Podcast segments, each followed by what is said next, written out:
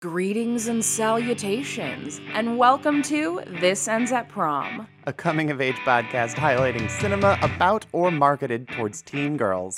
I'm one of your hosts, BJ Colangelo, and I'm joined by my wife. Harmony Colangelo, a trans woman who grew up watching none of these movies. Is today's movie a queen bee? Or are we killing the teen dream? Get in, loser. We're analyzing the movies people make fun of us for loving.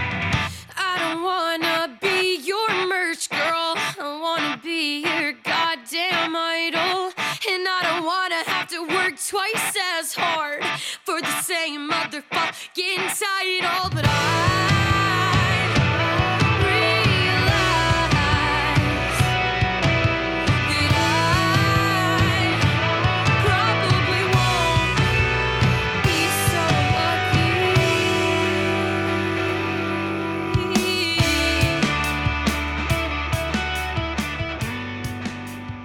Welcome back, prom party.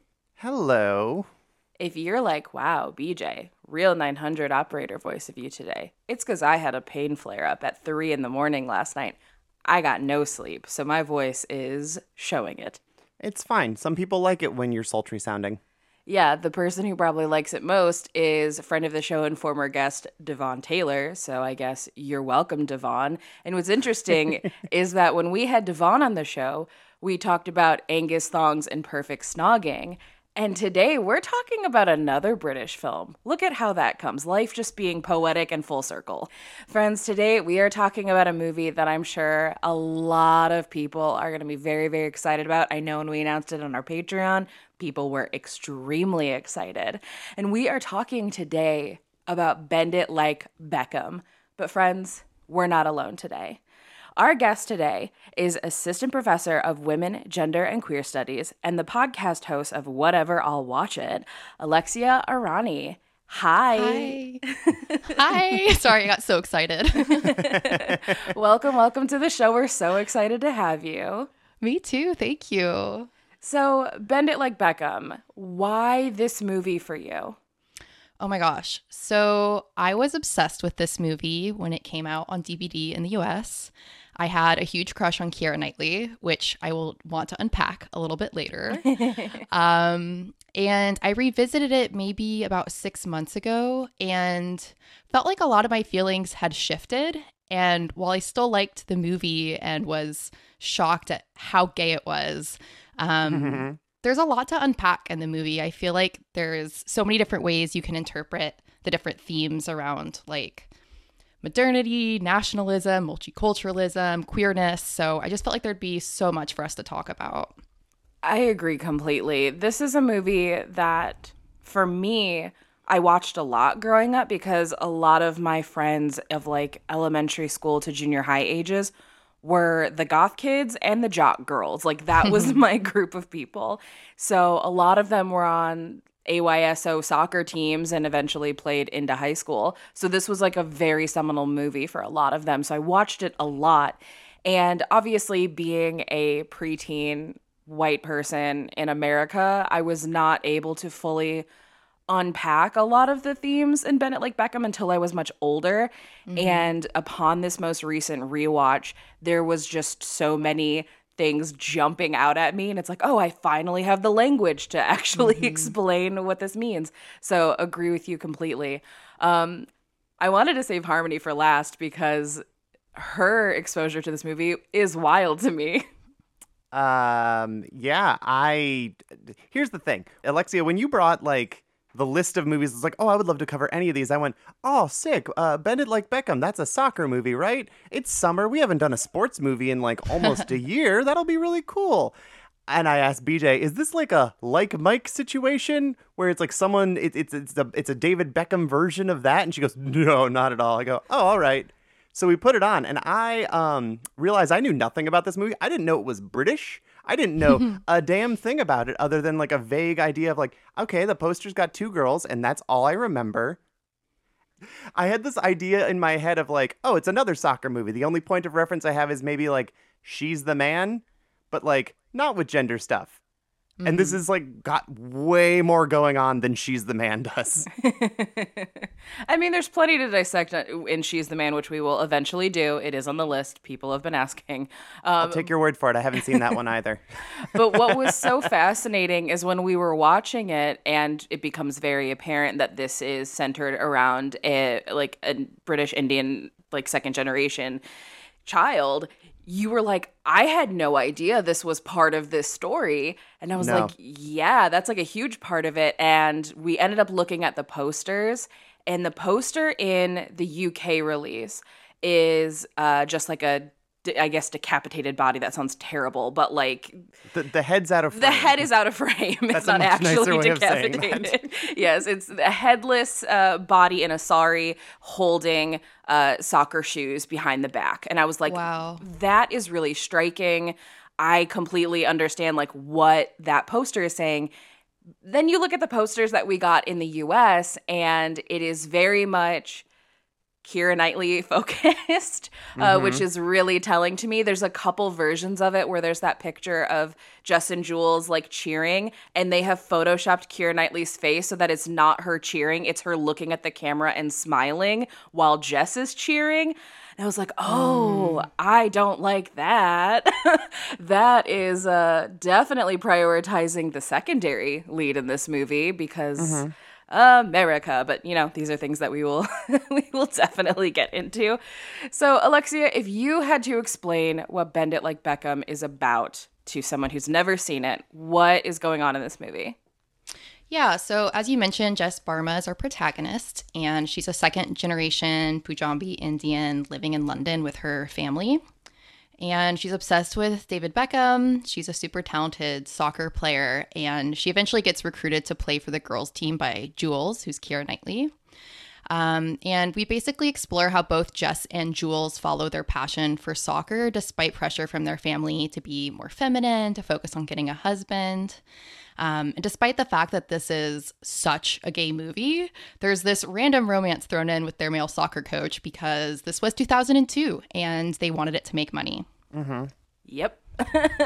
and our soccer coach Joe is played by Jonathan Rhys Myers and there are so many shots of him in this movie where they were like he has huge lips and a brooding face. We just really need to focus on that. It's alarming how often it happens. I feel like he's constantly doing the Zoolander face. Yes. And a part of it is that's just his face. Like you look at him and you're like, oh, that's why they cast you in that Elvis miniseries, which he was fantastic in, mind you. But you look at it and you're like, oh no, no, I see what I see what they were doing here with him. Oh, he's Fascinating. very pouty. He's very pretty. This is why he is my favorite David Bowie knockoff. That man is also a gateway to lesbianism. Y- You're not wrong though. he has like all of like those pretty features mm-hmm. for sure. Wonderful. Well, before we dive in too much deeper into Bend It Like Beckham, it is time for everyone's favorite part of the show.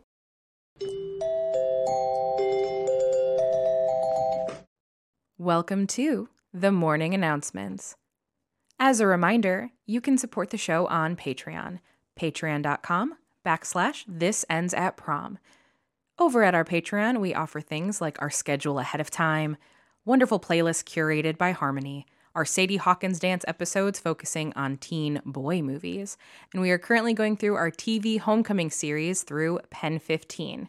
We offer a free bonus episode every month for our subscribers at only $1. If now is not the right time to support financially, we totally understand. All we ask is that if you love the show, you send us to a friend, you give us a five star review wherever it is you get your podcasts, and you tag us on social media, hashtag this ends at prom or at this ends at prom. Alrighty, so Harmony set the stage for us. What was coming out or existing around the time of Bend It Like Beckham? This one's difficult to nail down because it's international. So, like, looking at what was released in America around this time kind of skews it. But I did notice a weird trend that uh, that I didn't really think about until I was doing research for this, which is that in the late 90s and 2000s, we became very interested in importing British films, probably for reasons like with like very masculine driven ones like Trainspotting or any Guy Ritchie film like the low the cost of them was really low, so the oh, the profit was really good margins. But also um Hugh Grant made like a billion dollars in rom-coms and on one of the posters for this, it favorably compares it to Bridget Jones's Diary, which I had to ask What? BJ. yeah, it's like the funniest Yeah. British comedy since Bridget Jones's Diary. I'm like, uh, okay. I know nothing about this movie other than BJ goes, it's bad. I don't want to watch it. but um, I had to ask her. I was like, so wait, Bridget Jones's Diary is not a teen film, but like everyone I know always watched it with their mom. Is it because Hugh Grant was there and that just kind of was it? And she goes, yeah, that, that's precisely what that was. So that's I, th- I think we had like a novel interest in British culture, especially coming off the backs of like Spice Girls and Girl Power. Mm. And leading into the 2000s, it's this kind of weird period between 9/11 and Mean Girls where most of the teen fare was very safe. It was not super confrontational. You had some outliers that were more edgy like Party Monster or Pumpkin or 13, but like those were basically indie releases. They didn't make money.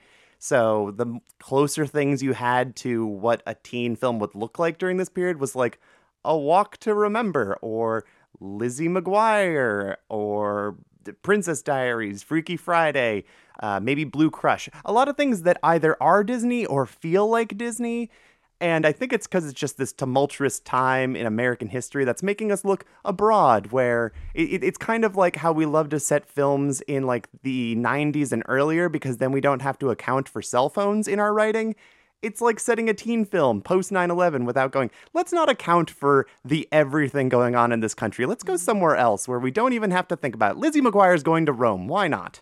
I think that's a really good point, and I think that's also what makes It Like Beckham such an important film because while I would not describe this film as safe by any stretch of the imagination, Oh, no, no, no. I do think that this movie is accessible, but it was willing to have a little bit tougher of conversations than a lot of the other movies that came out around this time period. Um, and I don't want to necessarily say like that's of course why it was successful because that's not true. There's a lot of reasons why this movie was successful, but I think that's why this movie is still looked back upon so fondly because it was willing to be like, hey, let's have kind of uncomfortable conversations, even though everything around us feels uncomfortable given the state of the world at this point.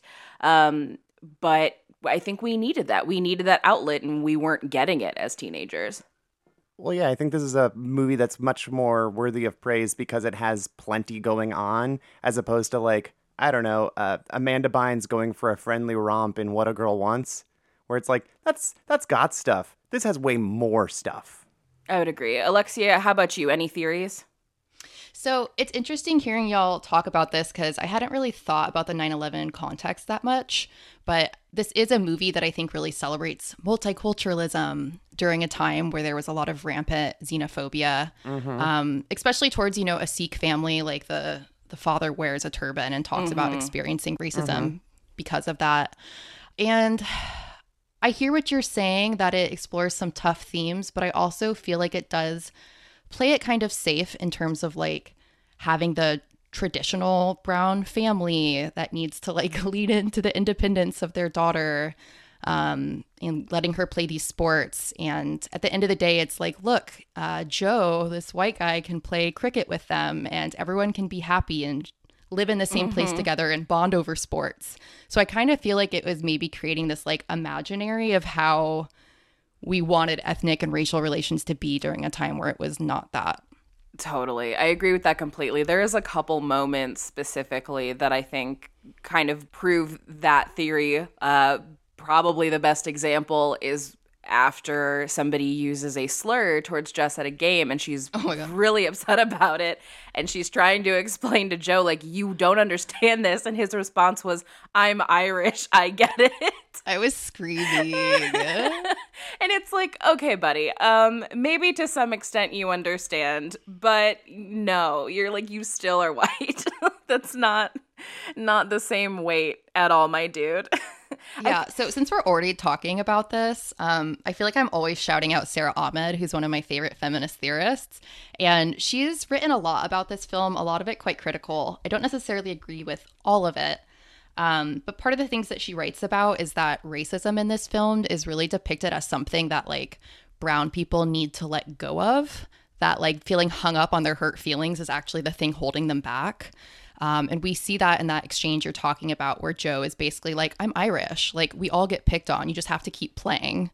Um, Mm-hmm. And it's it's really the same transformation we see in the father as well, where in the beginning, you know, he doesn't want her to play soccer because he experienced racism in sports, Mm-hmm. and then he realizes that he's holding her back, and he needs to let go of his fear of racism to let her, you know, continue in her life.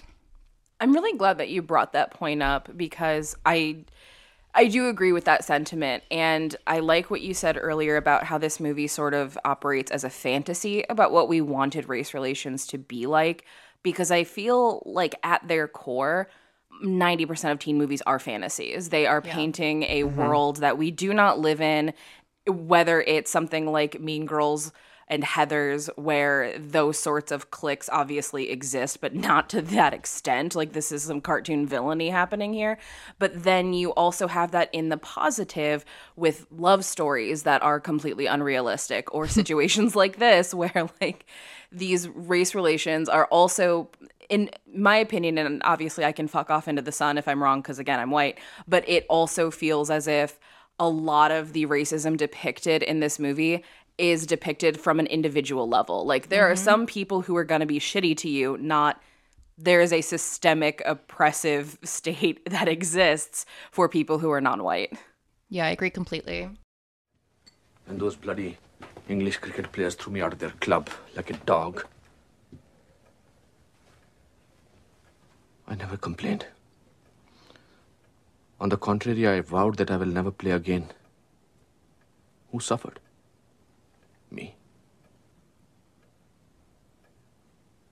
But I don't want Jessie to suffer.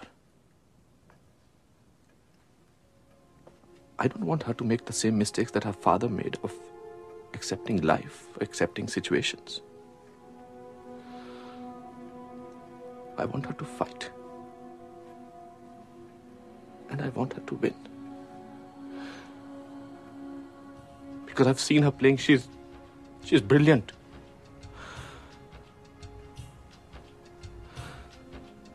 I don't think anybody has the right of stopping her. There's so much to talk about. Um, but let's first focus on our character of Jess and just sort of who she is, what she represents. So, Lexia, how do you feel about Jess as a character? Um, you know, my first instinct is I do really like Jess.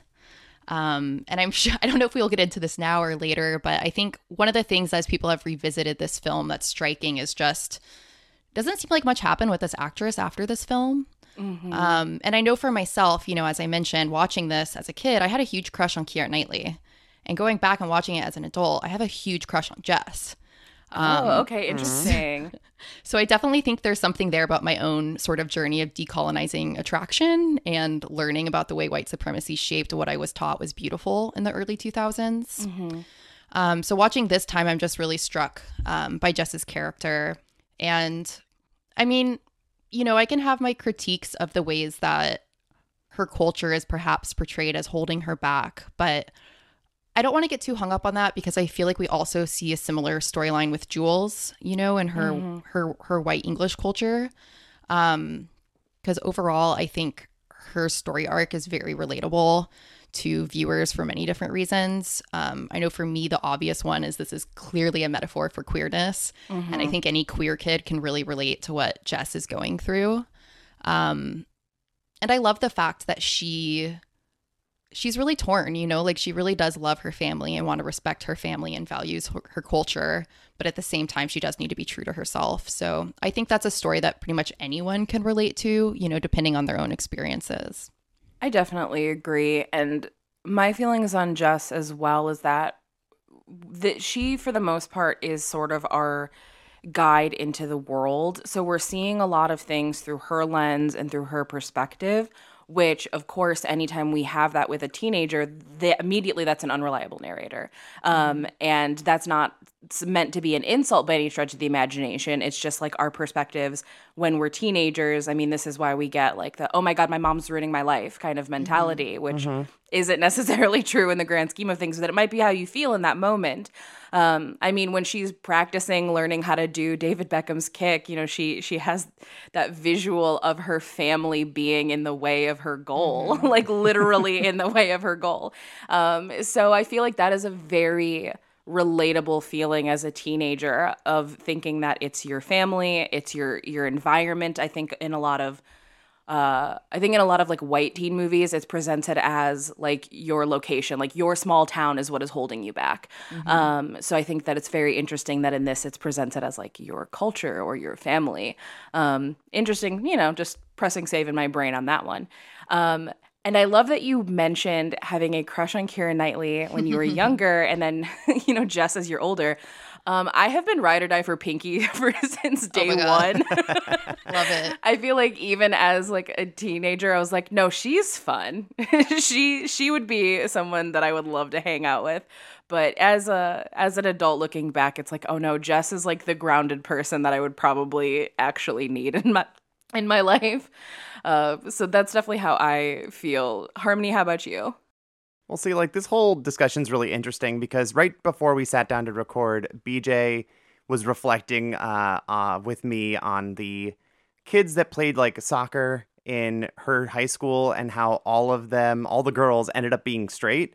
And like, there's this reputation of soccer being extremely gay. And I think it's really funny that uh, the only out lesbian in my high school was uh, the captain of the soccer team. So that was just an interesting tidbit. But I, I have I have a question. Uh, so this is one of those things where I'm like, I don't have the research or the history, so I'm like a little out of my depth on some of the details of this film. Um, is this a situation? Do we know at all? Um, so so Camp, which we laid into in June, a, a film that I did did not enjoy my time with. Um, they had to change the sexuality of one of the characters because the studio demanded it.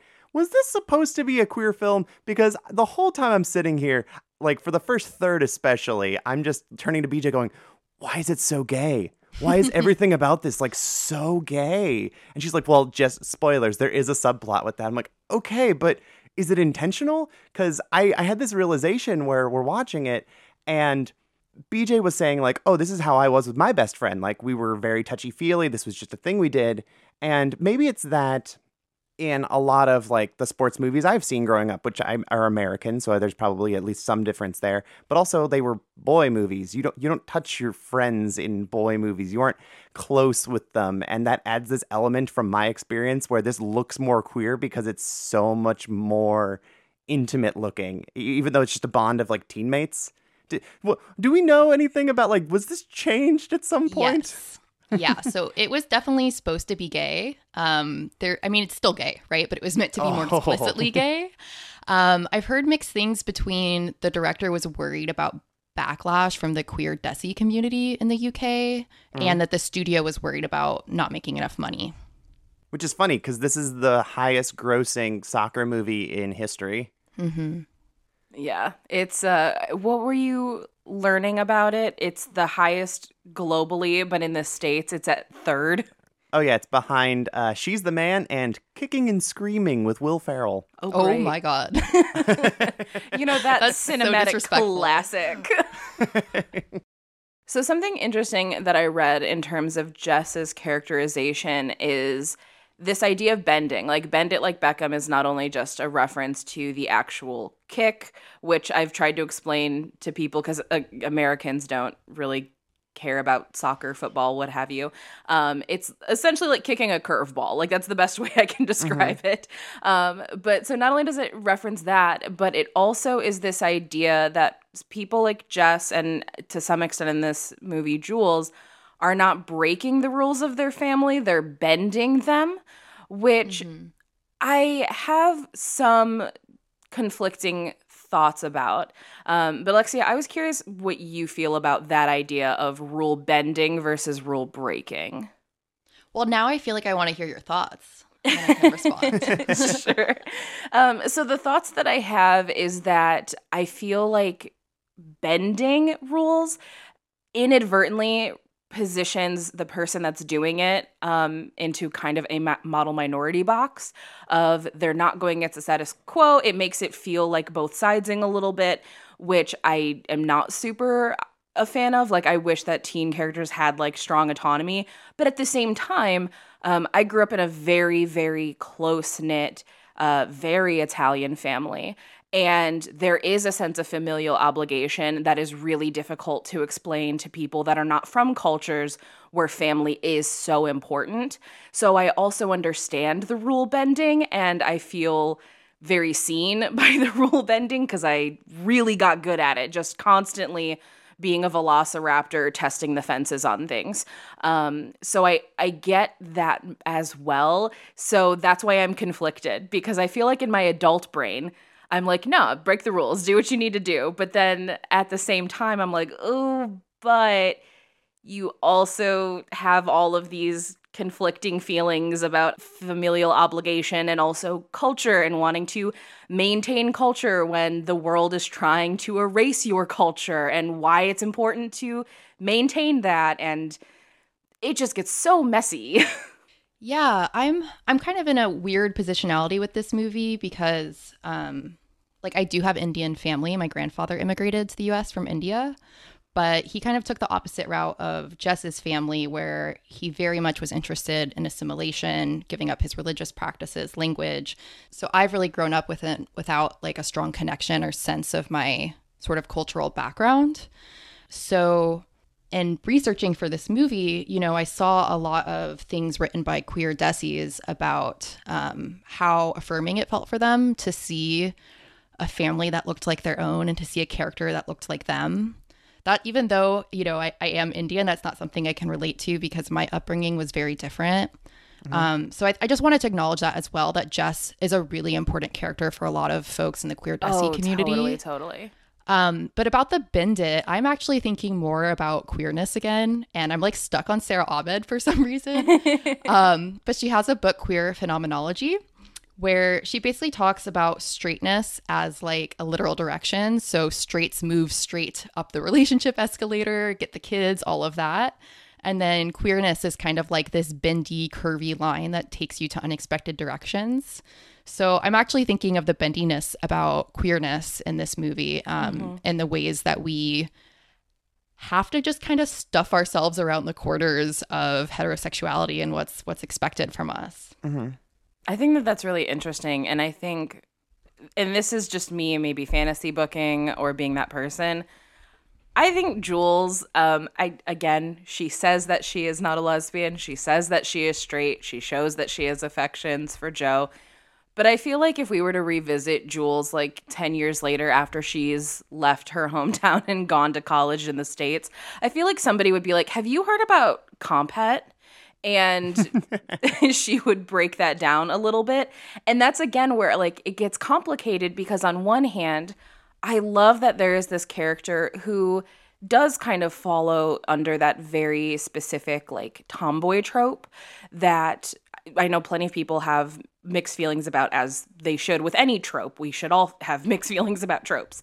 Um, but the fact that there is this character that doesn't subscribe to like the very specific and rigid like fem gender roles that are often put upon people who are assigned female at birth, I think that that's great. But then at the same time, in my heart of hearts, I'm also like, but what if you just don't fully understand attraction and how that can function because it's the early 2000s and we aren't having these conversations yet. Mm-hmm. So I'm curious how, you know, J- Jules would end up in in the future.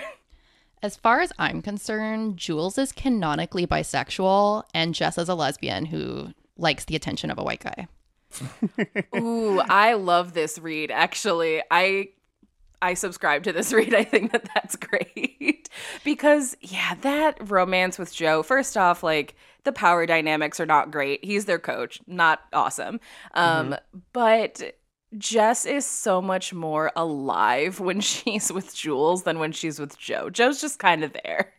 She has no chemistry with him. None. And he's kind of a hunk. Like you would think that this is somebody that you would be very excited about, but she just it's just not there. There's no connection there, but you get her on screen with Jules, and they are both just glowing.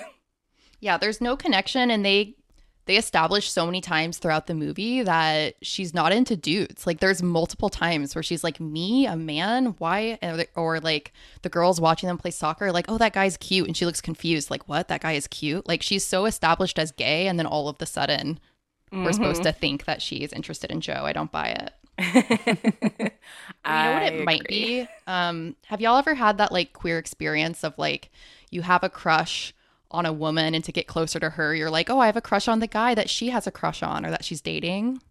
Oh um, I've not that had that specifically, but I've definitely been on like an OkCupid, and it's just like we're a fun-loving couple, just looking for some whatever, and I'm like, the girl's cute, I'll tolerate the guy.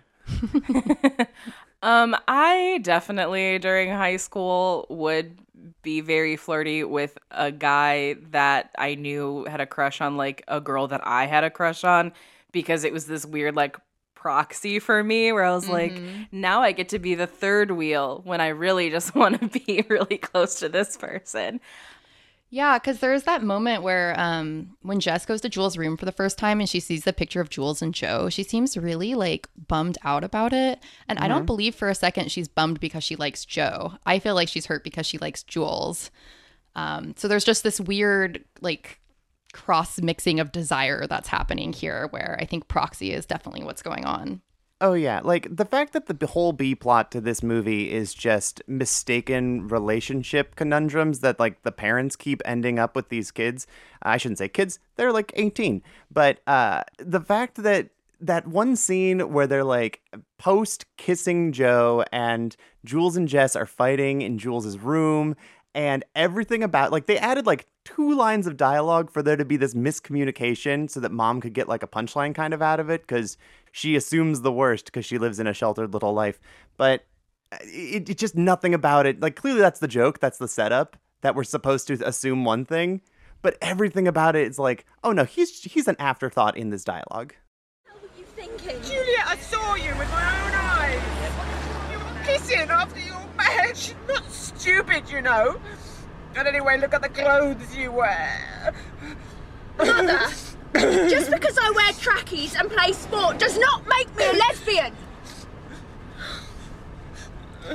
Me and Jess were fighting because we both fancied our coach, Joe. Joe. What man? Joe? Yeah, as in male, Joe. Joe, our coach, Joe, man, Joe. Yeah, the the conflict between the two of them may be like, "Oh, we had a crush on the same guy." But listening to them argue, like it I feel like I'm listening to a couple. Like Yeah. it just how it is and I guess to some extent, I mean, my best friend and I anytime we had any sort of disagreement, like that was way worse than any breakup I've ever gone through because that is my person uh, when you're growing up. And it seems like Jess doesn't really have a huge community of people that she considers friends. Like she has like the guys that she plays soccer with. She obviously has how how does he fully identify? Do we know? i mean we know that he likes beckham a lot I'd say gay. Yeah, I feel like cuz I don't know if they outright say it, but like he's gay. Um and their family is obviously like, "Oh, but you guys have known each other forever. You should be together." And they obviously know why that can't happen and it's just not fully like put on front street because again we had to censor a lot of things in the 2000s so subtext is is champion here um but she doesn't really have this like massive community of friends at least to her knowledge so when she does have jules that becomes like the thing you have to fixate on like this becomes your person because she like they get each other on a level that a lot of people don't because they are competitive athletes and that is a very specific world. I know we talked about it a little bit on our Stick It episode when I talked extensively about being a competitive baton twirler for almost 20 years and how those relationships were so important to me because none of my friends understood what any of it was and it was hard to have to constantly express the importance of that part of my life to people who were not in it. Yeah, and like I don't understand maybe the intricacies of how this particular sport works because I played it when I was like four years old. But I think these two also are like the best players on the team, and they have this relationship on the field where one of them sets up the shot for the mm-hmm. other, and that's how they get all of their points, and like they pretty much lead everything. And there, there's this closeness in that sense that's like so powerful that you get good news after a game, and then you kiss your friend on the lips, which. Apparently, BJ does that with her friends. I have never done that with my. Well, I mean, not now, not, not now that I'm an adult, but when I was in high school, oh my god, yeah, that was just me. Is that weird? Am I a weird person for that? Because I said it to Harmony last night, very matter of fact, and she looked at me like, "That's not a thing I've ever seen." Again, it, it's the closeness between boys and girls, and I grew up in a completely different world than you, where it's like you can't even sleep in the same bed as a guy on like a road trip because it's gay. Okay, that's a great point. Alexia, how were you growing up with like intimacy with your friends? Okay, so this is funny because I was bringing up that like thinking I was crushing on a guy when really I had a crush on the girl. Um, one of the one of the main examples of that was this girl who I befriended because I had a crush on her boyfriend. But I used to literally spend the weekend spooning her watching the L word. The straightest thing I've ever heard. and I didn't realize that was gay until like a decade later. That makes me think so much of Fortune Feimster's stand up special where she talks about how she just applied lotion to people when they needed it. Like, oh, oh do you need me mm-hmm. to like lotion your back? I could do that. And now, as an adult, like an openly queer adult, she looks back like, what a weirdo I was. Because just when you don't, when you have this queerness inside you and it's manifesting in ways that you don't understand, you, I don't know, sometimes you spoon people and watch the L word. It was weird because I identified as bisexual from like the age of 12. But for some reason, I didn't make that connection with like my friends in my life that I had crushes on. I made that connection with like Keira Knightley and like um, Angelina Jolie. Well, is, maybe that's the whole thing of like uh, the teenage fantasies, you know? hmm Like the idea of like, oh well, a teen movie is a fantasy. It's not reality. It's like, oh well, that's that's the dream of who you could get with, as opposed to like, I don't know. I I've always compartmentalized the people in my life, so I've never really considered friends anything more than friends, other than maybe like really good friends. So I don't know. Was that how that was for you, or again, am I the person who's just over here being like, I don't do things with friends? It's definitely not me anymore. Uh-huh. but back in the day, I, I think that's a good read. Yeah, I was very like touchy feely with all of my friends because just uh, one, I was a baton twirler, so you spend like a lot of time with people just in close proximity to each other. There's also a lot of like, there's also a lot of comfortability that you have with each other's bodies and not in like a sexual way, but just in like a, I am going to be like running a baton around your body while you've thrown something in the air and are spinning around like you have to trust that i'm not going to like knock you over or i'm going to be doing a flying leap above your head. You need to trust that i'm not going to kick you in the face. So that adds a level of intimacy and then also the fact that i was a theater kid. And that also requires a lot of intimacy and a lot of trust. So because of that the friendships that i made with those people were also like extremely intimate. Like cuddling at cast parties in a non-sexual way or like hey i'm having a bad day i'm coming over and eating pizza and we're just gonna like lay with each other in the middle of a living room and watch all of the seasons of sex in the city that we've gotten from blockbuster like that Sounds was the- amazing. that was like my upbringing. So everything was really, really close. And that continued, honestly, until I stopped doing theater because those were the people I was with. So I was always really like physically close and intimate with them. Um, so I don't know. It's weird. It's it's it's a weird thing to navigate, and I think it's also weird for a lot of people to understand, which is why we get the miscommunication relationship plots because I also think people struggle understanding that there are some relationships that are non-romantic that are intimate. And so that's why you see somebody being excited and touching and that is read as like, oh, they're kissing. um, or like, oh, I saw that kiss. And that clearly means relationship and love when that's not always the case. Sometimes it's just an expression of a very intimate feeling you have with another person. So there's also a, a, a read that could be made in terms of like almost asexuality in this movie, where you can talk about intimacy completely separate from sexuality. And that's really interesting. I mean, obviously, that's not what the text is telling us. It's a read that can be made.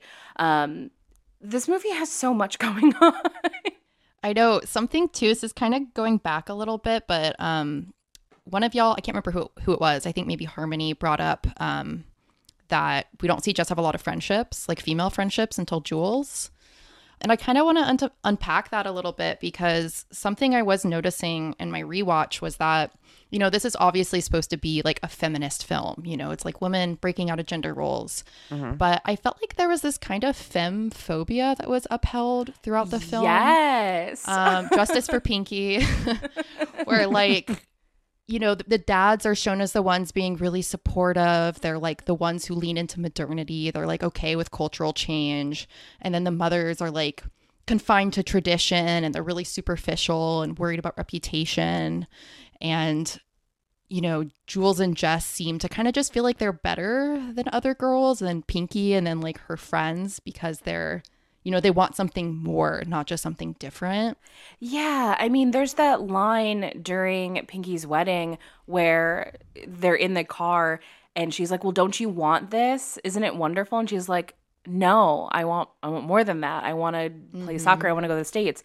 And it there is some like weird femphobia stuff going on in here, but at the, like it's weird because like we see Pinky's friends and they have the quote unquote shallow conversations about like, well, now I can't wear my contacts if she's gonna wear contacts. And mm-hmm. you know, there's such a staunch visual difference between Pinky and her friends and then Jess who's in like a sleeveless hoodie and got her hair in a ponytail. Like it's clearly the not like most girls look of the early 2000s.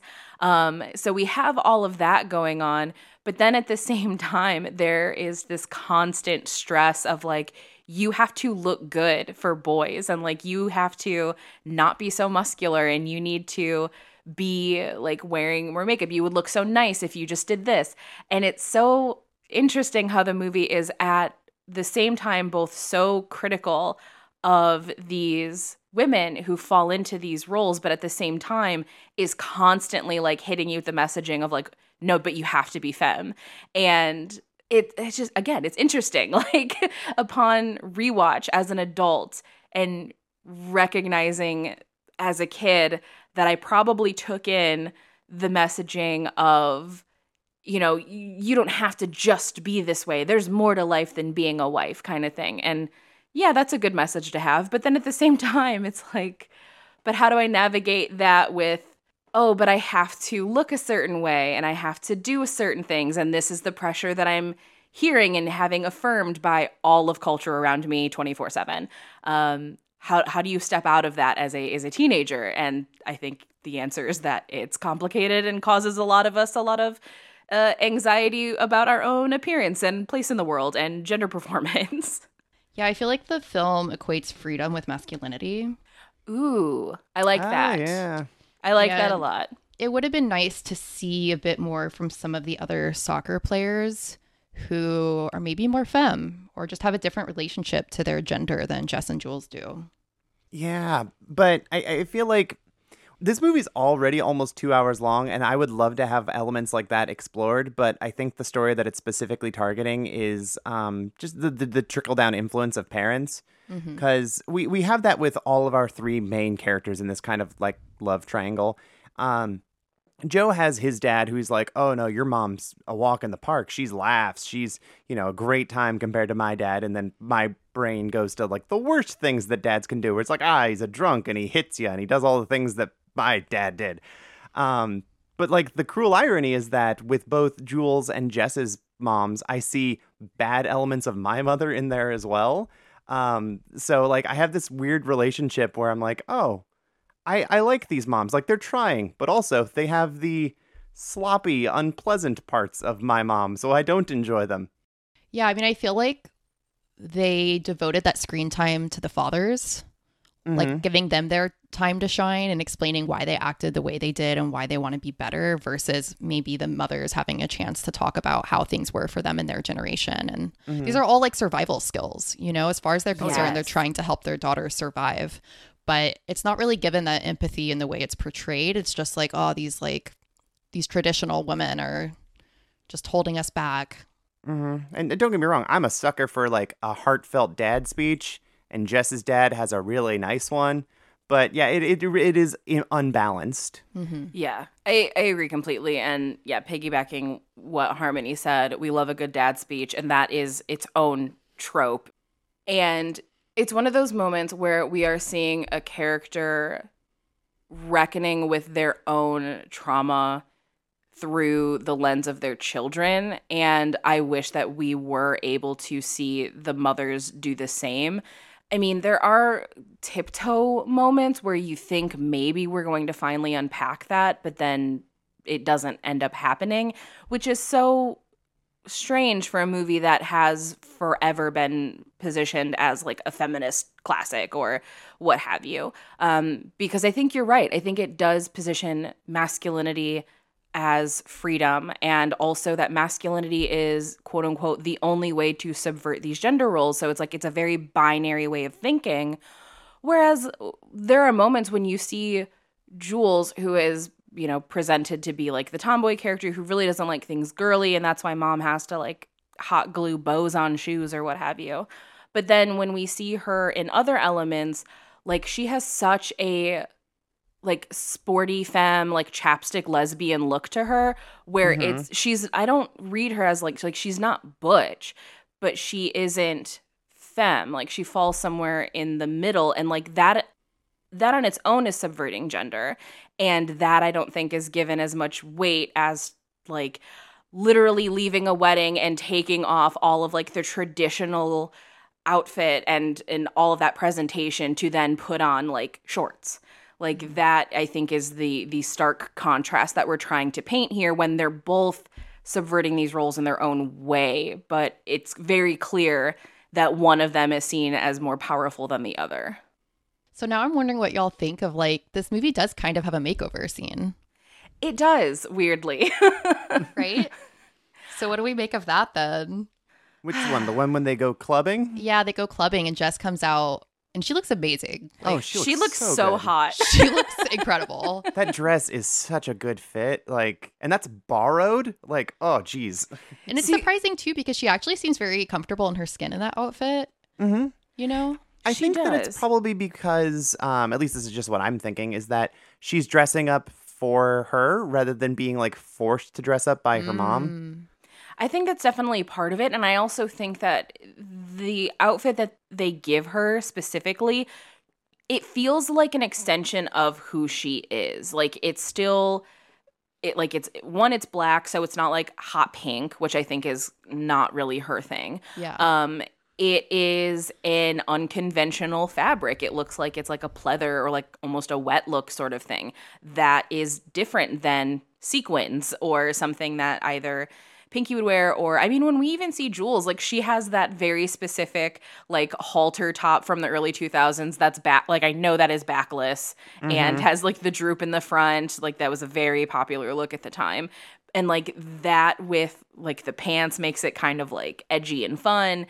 But she does look very comfortable and like the lip that they give her is like a really deep shade. It's not trying to be like hot pink or red or something that is typically associated with like oh these are femme colors. Um so the makeover scene to me it just feels like somebody i guess pushing her towards where maybe she sees herself um but is not sure how to express um but then at the same time like it is borrowed. So like she doesn't really have a full say. Like she there's no scene where she's like yep this is it. That's the outfit. That's the one. It's just like we gave you this. So again it makes it complicated. This whole movie is so complicated to unpack Hearing you talk too, I'm like, oh my god, it's goth femme, and like yes that's early so goth gay. femme. so of course she likes it. I'm wondering too if like part of her presentation is really just trying to fly under the radar. Like she just doesn't want to be noticed by guys. Yeah, I could see that. Oh, definitely. Because I mean, they're going into a dark club and she's wearing the darkest colors. Her hair is down. So now we essentially have like this beautiful black cloud like around her face to kind of like keep her hidden. Ooh, I do I think you might be onto something there. Okay, y'all are welcome to edit this out, but I wrote a note that I thought was funny, so I just want to share it with Please y'all. do. Please Sure. do. Okay, so this is one of my like iPhone notes as I was watching the movie. They go clubbing. Jess has a pleather little top and skirt, looks so hot. Joe is clearly checking her out. Jules tries to seduce him, dancing in a sparkly napkin, and fails because obviously Jess is wearing a backless pleather top. Yeah, I mean, I don't know what it says about me. Lies, I do know what it says about me, but I would absolutely be more drawn to the person in pleather than I would the person in the sequins. And that's just my brand of queer. Yep. You are extremely biased, though. I know. Me too. and something else too is Jess drinks a lot at this club. Um like a lot a lot. And I don't know about y'all, but when I was in like high school and college, if I was struggling with my gay feelings in a public space, I sometimes drank a lot too to make it a little quieter or to make me not care. Um, I mean, I, I don't have that personally, but we already established earlier in the movie that she drank like a Coke when these two went to a pub together. So this is something that is like arguably new in this environment for her, you know? Did they show her drinking in that scene? I think she has like a glass of champagne. Like that's the only time we see it, but as she's acting, it's clear that she has been drinking a lot or just like one and done kind of thing because she doesn't drink often. Yeah, I mean, it might be one of those situations where you can't show her drinking in order to get the rating that you want because it is still trying to market to like teens. yeah. And y- the drinking ages are different between the UK and the US. Mm-hmm. So yeah, no, that's a good point. That it, that might just be for ratings and censorship issues, but she she does feel like she's letting loose a little bit, Oh, yeah. and uh, I can't tell if she's letting loose because like, yay, I'm excited, I'm out on the town, or if it's the combination of oh god, struggling queerness, or just the anxiety of I'm lying to my parents, or Mm-hmm. it's just the perfect storm of all of it. I I vote for that one. That scene is so hard to watch where Jules is trying to get Joe to go dance and then he just wants to dance with Jess. And I'm like, same, I get it, but like, it's so hard to watch. I get secondhand embarrassment when I see stuff like that. because it's like, oh no, you're trying really, really hard and this is not happening for you. And I'm just watching you like flail in the corner. It's, ugh, yeah, it's hard. I mean, I, I I do love that that whole scene. BJ is like, this is embarrassing, but also I really like this song. okay, no, let, let's talk about that. They sneak so much of Mel C in this soundtrack. like there's even the joke that Jules's mom makes about like why Sporty Spice doesn't have a man, which first off rude. Uh she carried the Spice Girls cuz she is the lead on all of that. First off, um, but I love that they just like sneak in Mel C music in this. It's like, yeah, we love you, Sporty Spice. Uh, here's I turn to you in this club scene, and it's like, yeah, I love this. Give me more. Okay, but speaking of the dancing scene and and Joe, um, Joe is not the ideal mate in my opinion. So Alexia, what are uh, what are some feelings you have about Joe? Yeah, I mean, part of what makes that dance scene so uncomfortable is like he kind of has predator eyes, you know, like just the way he's like the way he watches her walk out, the way he's like trying to get her on the floor, like it's just very clear what his desire and what his intentions are. Um, and there's, you know, like you said, there's so many things. Like we can talk about the age gap. She's probably 18. How old do y'all think Joe is? I think Uh, Joe's somewhere like- in his twenties. I think he's would like assume. 24. Yeah, Okay. I, I wouldn't think older than twenty five. Okay. Well, regardless of the age gap, you know, he's her coach. Um, Mhm. Obviously, Jess's best friend and closest teammate has a huge crush on him, which he's well aware of. Um, but for me, like, the biggest red flags I see is, you know, he shares that he had this really shitty father. And I think I agree, Harmony. It's like kind of hinted that he was perhaps abusive. But then it's kind of like he replicates this same dynamic as the coach of the team with the girls, where he's really harsh with them and yells at them. And then later he's like, oh, this is how my dad was with me. Um, so I don't know. I just, I feel red flags from him. And I don't trust them. He also shows up at people's houses. And like, I understand that we don't really have text messaging as common as we once did back then, but the frequency in which he shows up at Jess's house is weird to me. And I know that some of it is like, oh, well, he's having the conversation with the parents because he wants to get her on the team. I get that. Uh, phones exist. You could call. Um, maybe not show up unannounced. Maybe plan, hey, I would like to come over and talk to you. And it's again, it's complicated because then it goes into like, well, what if they say no? Well, one, respect the boundary, but then we, you know, we don't have a movie if that happens. Um, yeah, I uh, men particularly of this era are they believe strongly in like gestures, particularly grand gestures. Like, yeah, he could have made a phone call, but it's more impressive if he shows up, and that matters more. And I think that's probably what was going through his head. yeah. It's ju- I think it's just misplaced. Like Mm-hmm. it's not the way that you handle this. Yeah, it- Joe rubs me the wrong way in in a lot of ways. I'm very much on pro like just going to college in America and figuring herself out and he can stay in the UK and coach soccer. Um I also think that it's like very weird that at the end he announces like oh they they offered me the job to coach men i said no i'd rather coach women and then maybe one day i can hire you to like be on my team and it's like you are planning like years down the line for the ways in which like you are going to make sure that this person stays in your life and that is very weird to me Yeah, I almost forgot too that his like his opening scene is so bad. Like he's such a dick to Jess. And it's so obvious it's because of like her race, what she looks like. And then he spends the rest of the movie just white splaining racism to everyone where he's like it's telling her dad like, "Oh, it's it's not like that anymore. It's not bad." And then telling Jess, "Oh, I'm Irish. I know what it's like." And it's like, "Dude, you were judging and discriminating against her too when you first met her." there is a really weird like cyclical abuse pattern that we see kind of with him um not even just the issues with his dad but like he's so shitty to her but then we'll be like oh i'm so sorry about your leg i also have like scars no one's going to care about it you're going to be great out there and i understand in that moment it's like okay i'm relating to you showing you that it, people have scars um validating that that must have been really awful to feel, but like you're super talented, like go out there, kick ass. Like I understand like this is a coach platitude sort of speech. And it seems like there's a lot of that where he'll do something really shitty and then almost immediately after he does something really really meaningful which to me has big like dad hits you and then buys you a toy to apologize energy mm-hmm. I also feel like, as far as like him, maybe it's just the writing, but like that's what we have to work with with this character. But everything that he reveals about himself is in like a kind of really self centered way where it's like, hey, I'm relating to you by telling you that we're really similar. And look, look how much we get along, and we have the same thing in common because I have a busted knee, which is exactly like your burn. And all of his relations are through himself. Mm-hmm.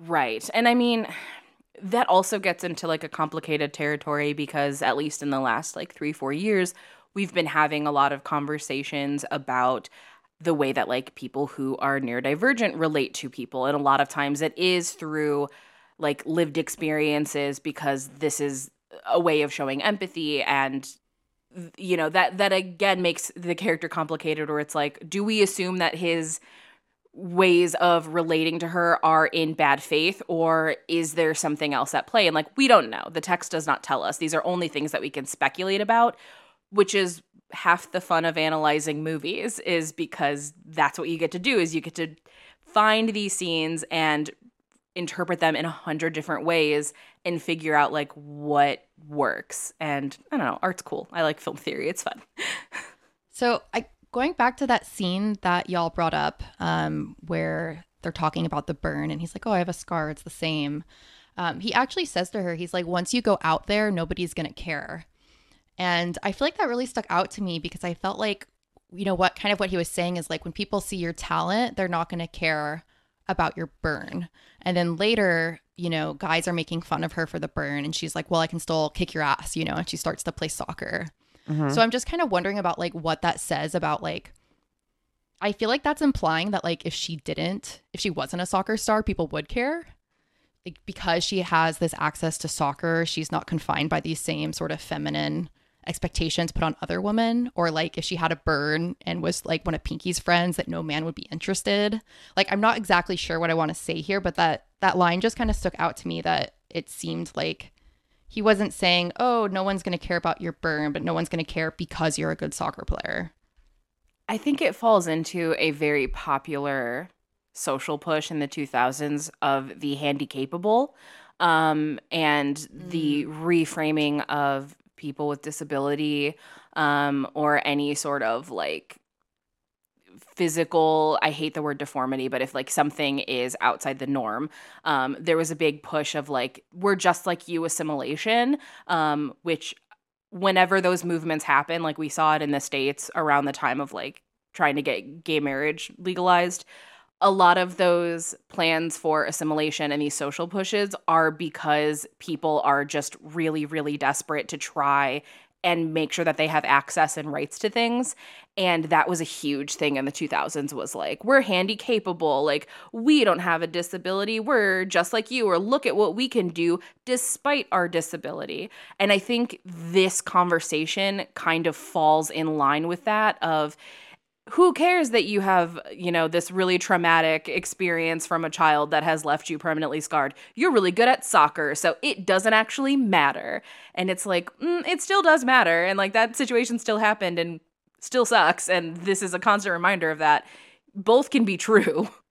BJ, I'm like snapping over here. I feel like that was where my brain wanted to go and it wasn't quite there yet. Thank you so much. you are very welcome. I actually, this is like side tangent, but Uh, you know, the show is about how these movies relate to us. I had a conversation the other day with somebody who works with like a pancreatic cancer foundation, which I'm a survivor of pancreatic cancer.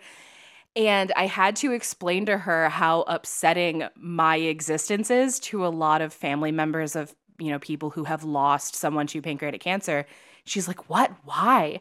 And I was like, Because I'm a fat atheist. So my existence like debunks a lot of these mindsets that people have that make them feel better about things of like oh they were the fittest healthiest person in the world the disease was just too strong and that's why mm. you know they they left us or you know they were the most devout person in the world and god called them home and that's what had to happen and i was like yeah i like don't fit into that nice like survival narrative and it like fucks with people like people don't like it when somebody who is chronically ill or disabled or has any sort of like visible affliction, if they don't fit in that like motivational inspiration story, people hate it.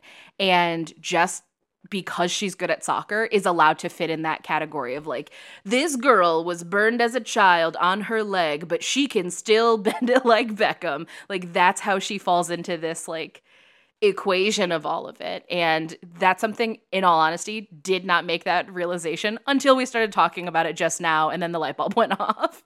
Yeah, absolutely. And it's interesting because it's like we can interpret it along the lines of disability as well as race and gender. You know, you already oh, talked yeah. a bit about the model minority, and there's like, there are all these layering ways in which she is doing that. Definitely. It looks awful. Well, I can't wear shorts ever. Jesus. That's a stunner. I thought I had a bad one on my knee, but yours is gorgeous. Look, don't worry about it. No one's gonna care once you're out there. What happened? You don't want to know. Look. Two operations later and it's still useless. Yours affect your game? Nah, it just looks awful. I was eight. My mum was working overtime at Heathrow, and I was trying to cook beans on toast.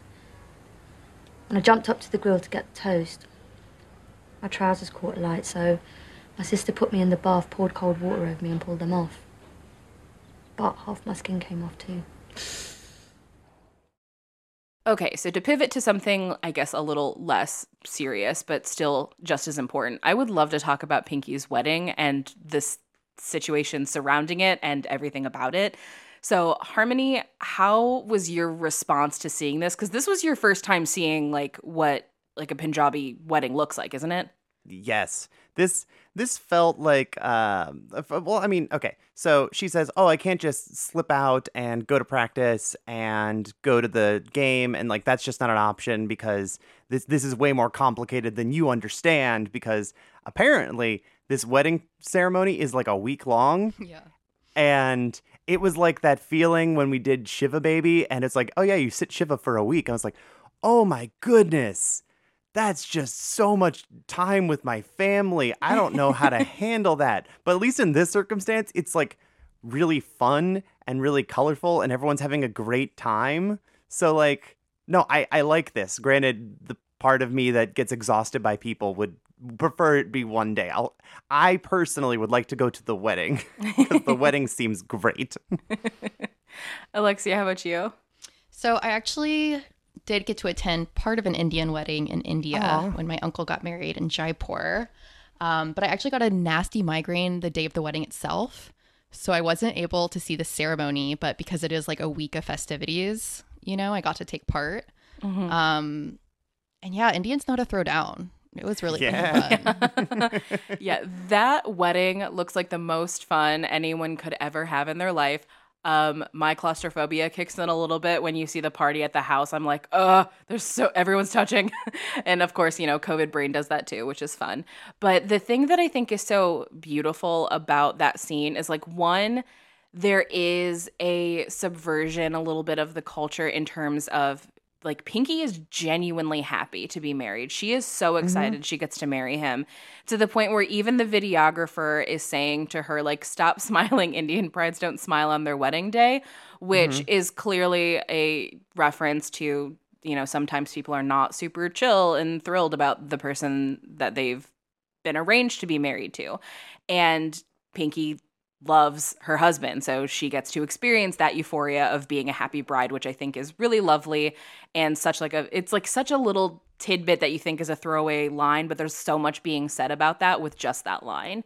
And she's having the time of her life. Everyone is so celebratory. It is so fun to look at because also Indian weddings don't fall into the same just like drab white people culture of weddings that we have all been subjected to by the media Mhm. forever.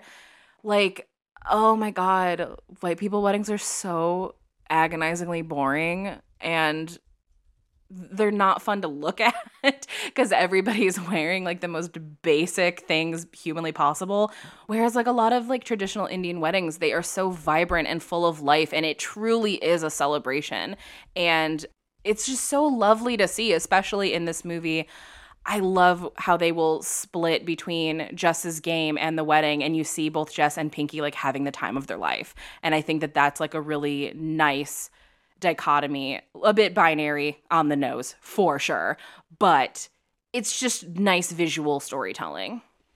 So I'm not sure I agree with the interpretation about Pinky smiling.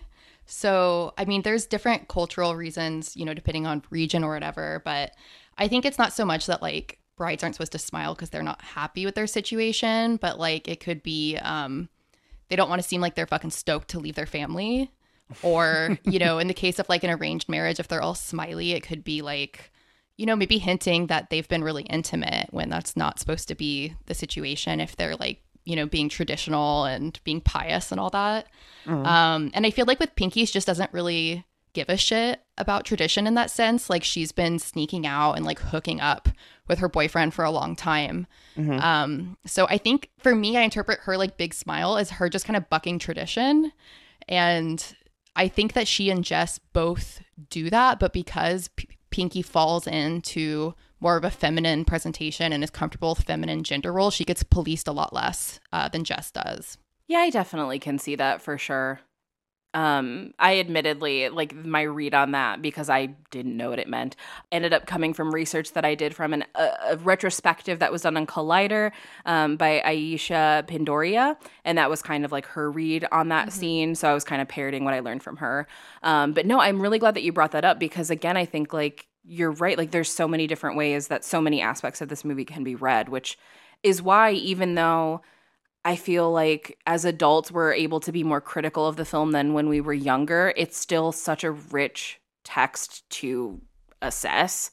Um, I just find that very, very interesting. And something else that I didn't notice until, you know, rewatching it now is Pinky's husband is just kind of a guy. Like Titu is kind of just an average guy. Like he's not this like mind-blowingly hot dude. He just is a guy who wears like button up t-shirt type things and loves her and like really cares about her and it was really nice to see a character really excited to marry somebody that wasn't like drop dead end of the world amazing because there is that really gross assumption that Jules's mom makes where she's like, I bet your parents are arranging for you to be with a doctor. Mm-hmm. Because I think that is such a stereotype that a lot of people just believe in their heads to be true. So then you mm-hmm. see like his family come over and talk with with you know the the Bhamra family, and when they leave, I'm like, he's just like a guy. how nice is this? That shouldn't be something that I find very like relieving, but it is nice. It's also nice to see an Indian man like desiring an Indian woman because there's often this trope of like Indian men wanting to date white women basically like oh I don't want an Indian wife like they're so traditional blah blah blah. Um I'm thinking of that movie. Do y'all know what I'm talking about where it's that Indian guy and there's the white girl who goes in a coma? The big oh, sick. the big sick. Okay, yeah. So I'm thinking about the Big Sick and how all of the Indian women in that movie were portrayed as just being totally undesirable and backwards, and like the only way that you know this Indian man could be modern and free is by dating a white woman. So I was really happy to see that trope not upheld in this movie in that way. I, I just think it's really interesting to see this dynamic having grown up where I did, I guess. Like, I don't want to relate all of this through me and stuff, but it's that ugliness that I saw in my mom, where I all my friends, once I started hanging out in the city, I was like the white person in my group of friends. And as a, just a whim, I asked her, like, well, how would you feel if I dated someone who was not white? And she went, well, what am I supposed to say to that? I go, well, ideally, that it's fine. She goes, well, then it's fine. I'm like, well, now I don't believe you. So, like, that's that's really fucked up. And um, I I don't know. It's just it, it's it's weird to see this this sort of cultural standard exist outside of just like my racist white mother who would be, I guess, similar to Jules's mother, but her mom is at least she tries. So I, I, I think that things just echo differently in different cultures. Um, and I I can't really speak to that with any kind of authority, but I just think it was really um it, it drudged up um, uh, some memories for me that I was not prepared to when I sat down and watched this movie. Yeah, and I guess something you just made me think of too is that like anti-blackness is absolutely a thing in India, as is Islamophobia among people who are not Muslim. So that makes sense to me in terms of why Jess says, you know, she couldn't date a black guy or a Muslim guy. Um, in terms of that perspective, you know, towards a white guy or a Gora, like they say in the film, um, you know, there is that moment after Jules's mom makes a big scene at the wedding where the Indian aunties are kind of sitting around and they're just like, oh, like, you know, white people never can let us be happy. Like, we can never celebrate without them complaining about something. So I imagine there might just be a sense of perhaps not the same like outright discrimination that is there, um, you know, against black folks or Muslim folks, but perhaps this sense of like unsafety around white people because not just racism, but also like, you know, Britain is literally the colonizer of India. So there is like a very specific racial dynamic there. Um, so I imagine that there's probably some feelings about that that he wouldn't fit into their family or that they just want to be able to be comfortable and uphold their traditions. Oh, for sure. Like, I mean, even at a surface level, white people are annoying. Why are you crashing the party? No, I think that that's a really good point to be made and in a very in a very strange way though it is also refreshing to see a movie that doesn't position whiteness as the ideal. So often we'll see in movies where somebody who is from a marginalized identity is almost encouraged to seek out a white partner because they equate that with either like your life being better or what have you. And so it's weirdly very nice to see a family that's kind of like white people ain't shit, which is nice because we just don't see it very often. Oh, I mean, just even to extend that outward for what we do on this show. How often do we have to acknowledge on like 90% of the movies that we cover that there's only white people in it in the teen girl genre? Yes. We the, just don't see other things, period. the teen girl genre is so unbelievably white. Like, com- compared to just about any other genre of film, like teen girl and like the weird like Christian propaganda films, like they're at the same level of their diversity in a lot of ways. So even just Bend It Like Beckham existing, like taking away all of our criticisms that we have had and all of the conversations we've been having about it, the fact that this movie exists and that it made so much money is astounding because it completely bucks the trend of everything we've ever seen historically throughout successful teen movies. Oh, yeah. Yeah, and I, I can't think of any other Desi teen characters even now. I mean, other than um, Mindy Kaling's show, Never Have I Ever.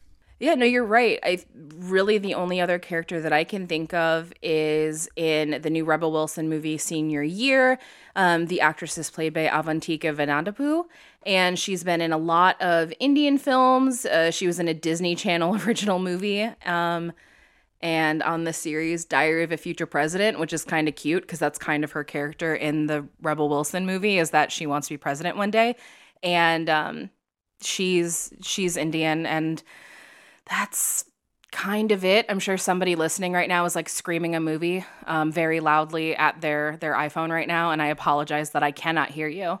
Um, but yeah, it's it's not very very often, and we do talk a lot on the show about the importance of representation, even when it's bad. Um, this episode will come out after our Heathers episode, where I talk about, you know, Mar- Martha Dunnstock in Heathers is not a great character, but you can take her from me from my cold dead hands because um, as a fat person i need her so i think that that puts a movie like bend it like beckham in such an interesting place culturally because this movie has so many things that are mixed messaging but at the same time is like the importance is undeniable. Mm-hmm. so there's so much just rich content in this in this movie to dissect that we could probably talk about it forever. But i like to think that we've given a pretty big look at all things bend it like beckham. And um, i think that means harmony.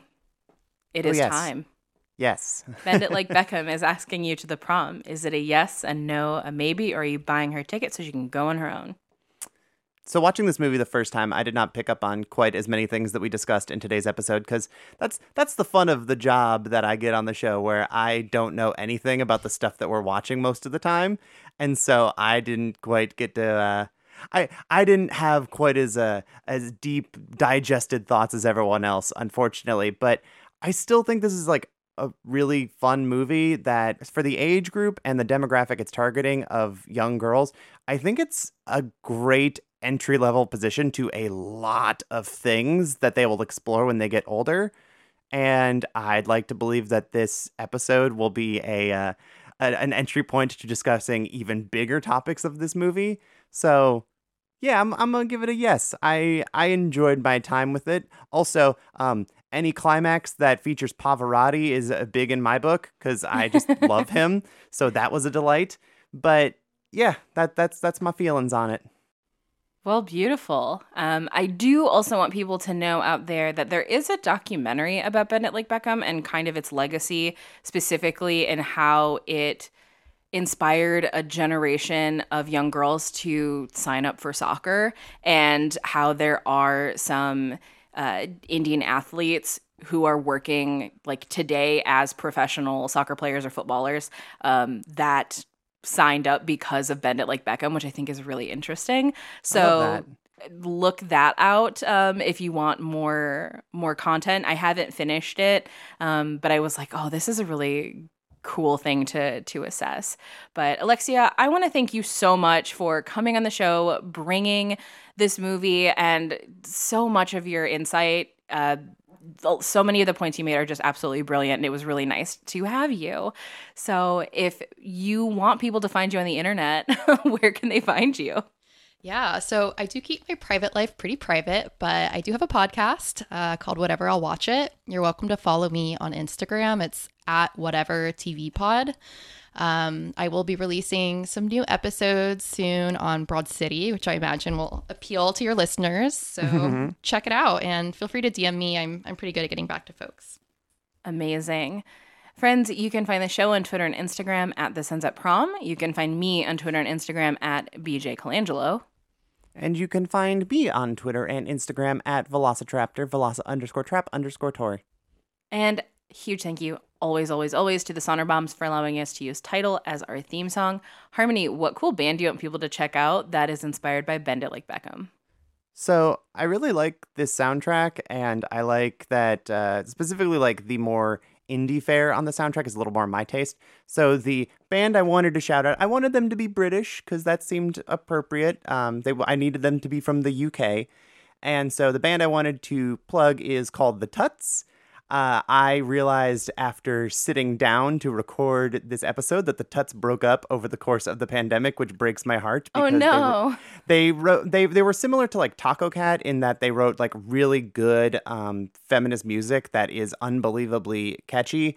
But it looks like the lead singer of Nadia Javed has started doing a solo career and has like been working with Kathleen Hanna. So like she's still out doing things. So if you want to go listen to the back catalog, they have a couple albums that are really good. They also do a phenomenal cover with Girly of uh, Mr. 10 p.m. Bedtime and I just you know I I, I want to follow them as they do other things. I just really liked this style of music and this band and this sound, and I thought it was super fun.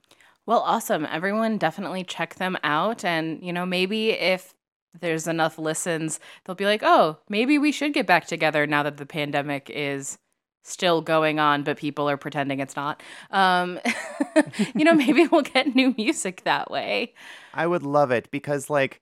I don't know, man. It's one of those things where it's like Daisy and the Scouts released like a little bit of music and then broke up, and now everyone's like, "Fuck, Daisy and the Scouts are are really good." I I would love that to be for this band because like they're a really solid DIY band I've been following for a long time. Awesome. Well, friends, that takes us out on Bend It Like Beckham. As always, save that last dance for us. Bye. Bye.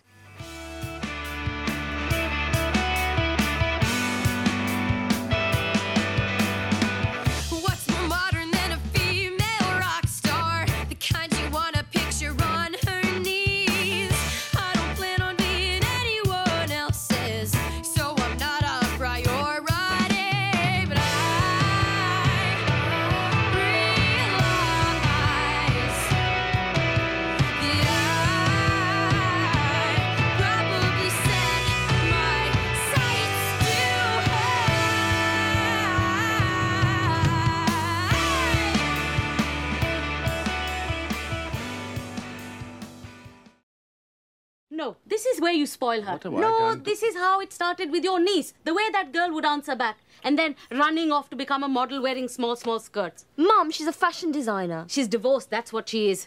Cast off after three years of being married to a white boy with blue hair. This episode was brought to you by Pod People Productions. To find more episodes of this show and others, please visit podpeople.me.